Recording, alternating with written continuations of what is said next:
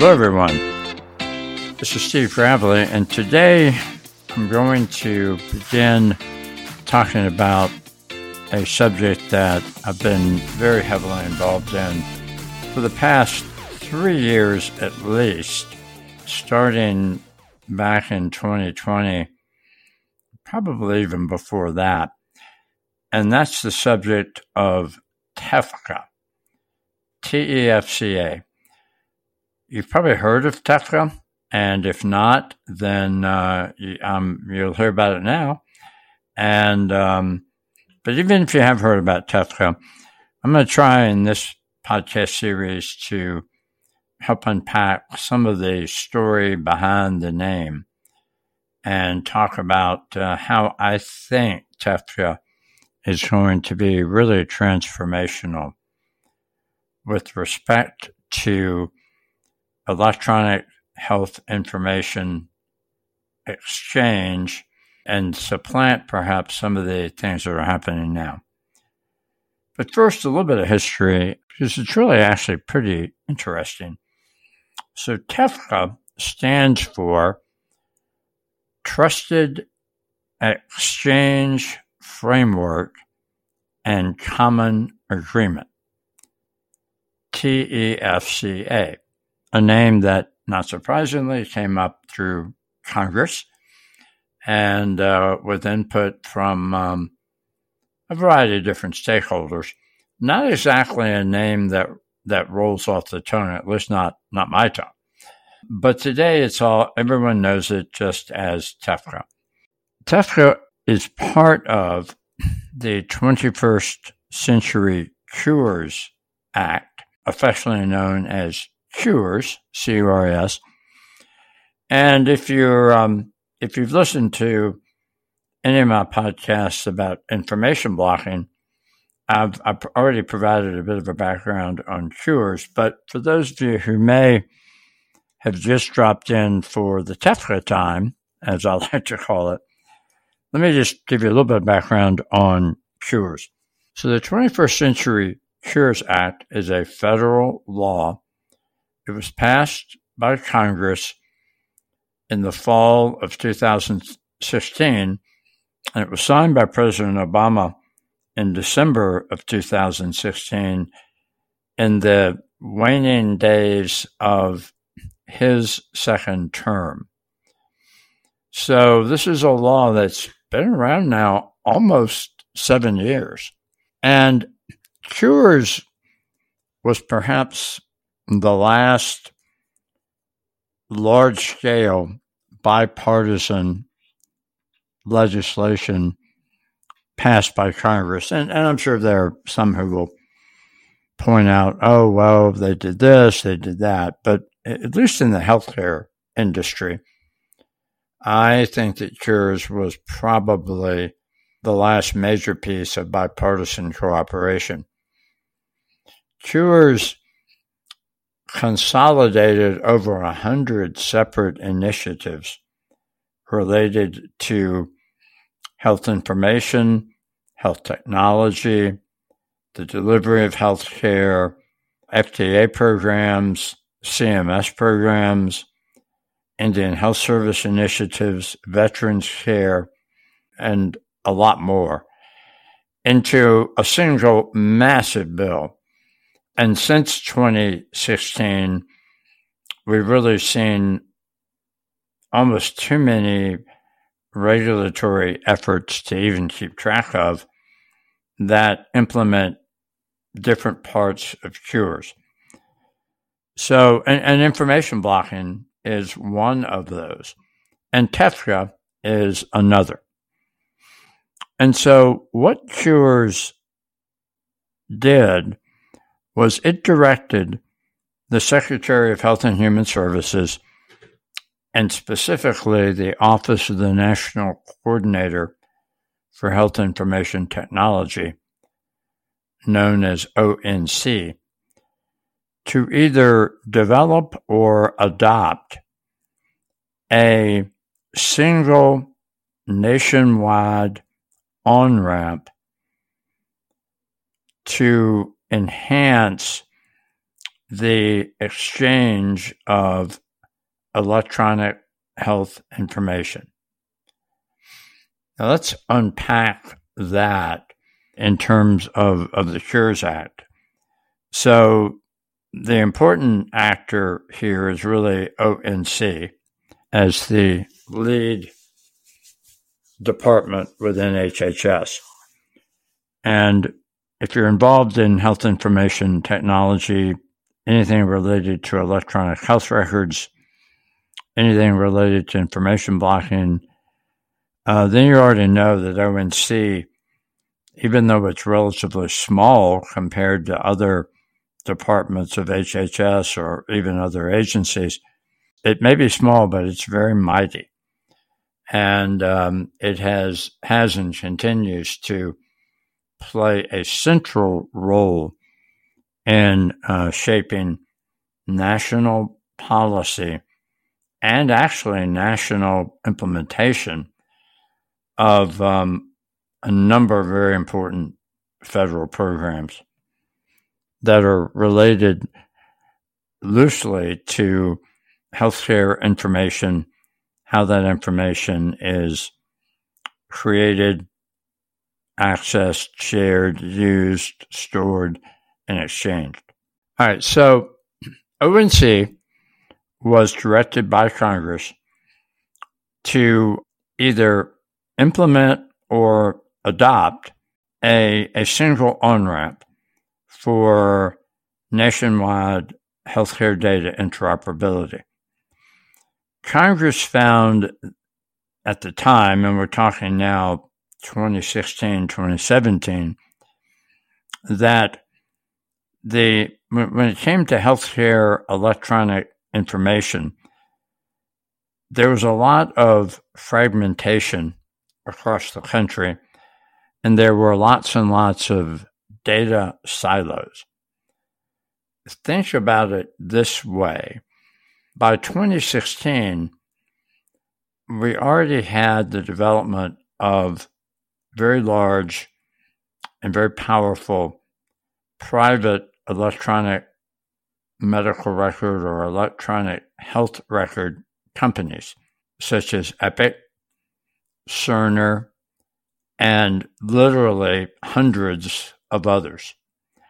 So, and that all really came about as a result of the American Reinvestment Recovery Act that was uh, passed by Congress after the 2008 recession in, in the U.S.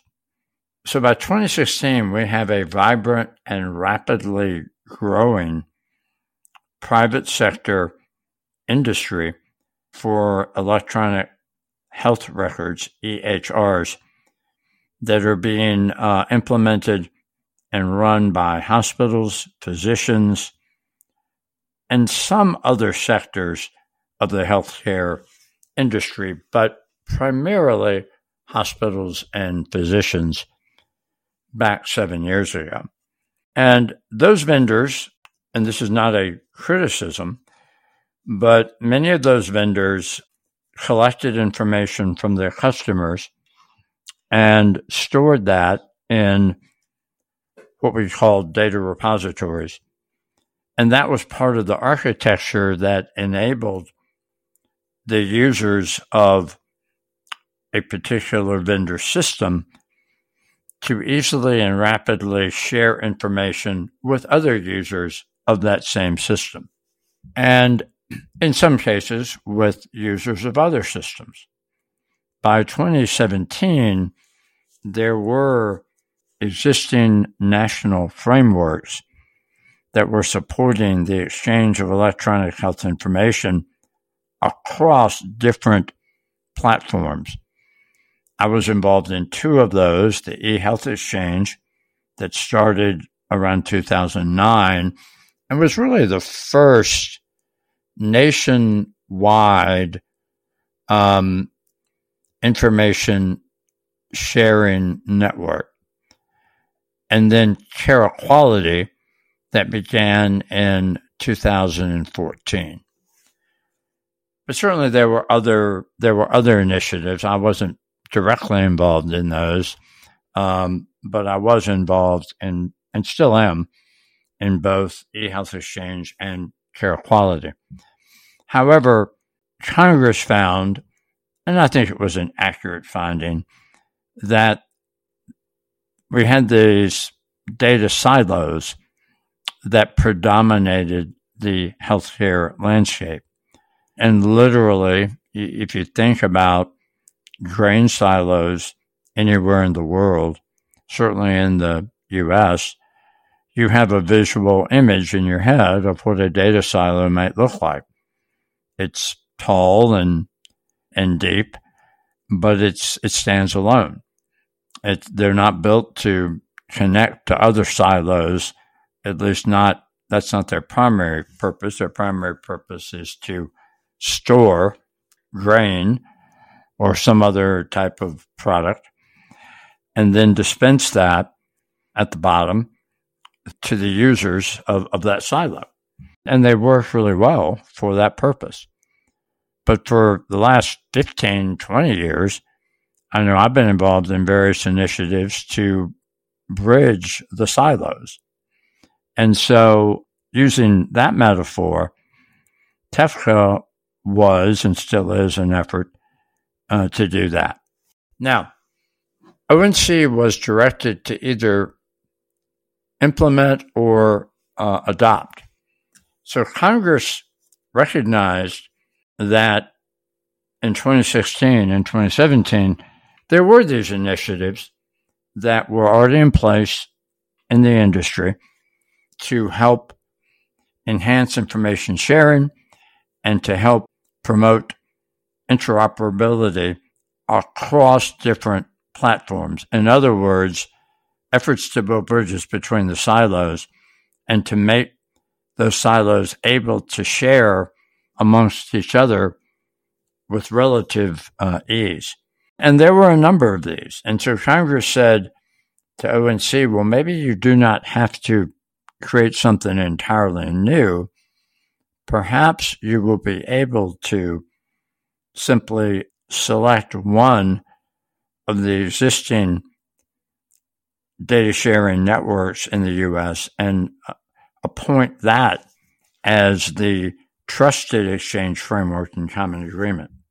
In fact, Congress went so far as to say in the Cures uh, legislation that whatever ONC did, it should not duplicate existing activity and it should not disrupt the existing level of information sharing that was happening. Okay, so let's fast forward now to 2020, 2021. ONC decided that there was not any single existing network that would satisfy what it thought Congress intended in the Cures Act. And therefore, selecting one of the existing networks was not um, an adequate response. And there are many who have questioned that decision, and we should debate that until the cows come home.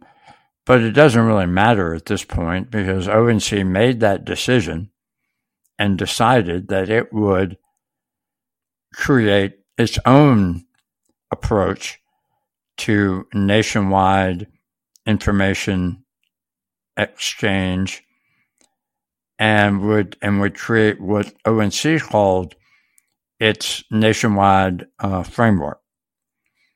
And I would say that almost inevitably, uh, although I'm not sure this was intended, but almost inevitably by doing that, ONC has duplicated what's happening in the country and and has also disrupted um, efforts that were in place before cures was even passed because uh, folks that were already involved in operating their own data sharing networks for health information were required to divert some of their resources mainly their uh, skilled personnel to evaluate, provide input for, cooperate, and participate in TEFCA. And since all of us have only 24 hours in a day, it's a zero sum game. And so while I'm sure this was not ONC's intention, I think if you talk to people around the country and they are honest, they will say, well, yeah, TEFCA may be great, but it certainly has duplicated some of what was already in place. And it's also disrupted some of those activities moving forward. Really, mainly, it slowed them down because the technical staff and the policy staff uh, can only, you know, work so much. They only have so much bandwidth. Okay, so, but again, Tef- we have TEFCA. It's here. It's been here for years. It's not going anywhere. And ONC has consistently reaffirmed this in various industry meetings over the last several years. So now what we have is uh, ONC has published a version of 1.0 of the Common Agreement. So let's go back to our acronym, TEFCA Trusted Exchange Framework and Common Agreement. So the Common Agreement, some people say, well, the Common Agreement is the CA part of TEFCA, and the TEF part of TEFCA are policies and the technical architecture that ONC has adopted to support um, exchange of information through this nationwide on ramp. So I'm going to break that down at a high level because that those are both really important. So the common agreement is not that hard to understand. Every data exchange network is going to have some type of data use agreement. That's what sort of codifies what the rules are and provides enforcement mechanisms if participants in that network don't follow the rules. So for the eHealth Exchange, it's called the DURSA, the DURSA. For the Carequality Framework, it's called the CCA, Carequality Coordinated Agreement. For TEFCA, it's called the Common Agreement. And other networks have their own version of these agreements and um, and and they they go by various and sundry names, but they all do basically the same thing. They codify the rules for that network. They identify who can be in the network. They identify what the rules are. They identify how the network will be governed, and they identify the consequences if members of the network don't follow the rules that could be suspension or even um, expulsion. So the common agreement is simply the TEFCA iteration of something that's been around for, oh goodness, 15 plus years. And Common agreement version one, I was heavily involved in working on that. Um, and that was published March of 2023. So now, apart from the Common agreement, you also have the technical side of the house. In other words, the technical side of how information will be exchanged. Is there a directory? Yes, there is for the RC, for, for TEFCA. And what does that directory, how does it operate? What are the technical requirements? What do the data packets look like? Are we talking about CDAs? Are we, are we talking about FHIR? What are we talking about? This is Steve Gravely, and you have been listening to eHealth Legal Pulse. You can subscribe to this podcast on our website, gravelygroup.com, or on Spotify. Follow us on LinkedIn and be sure to share this podcast. Thank you.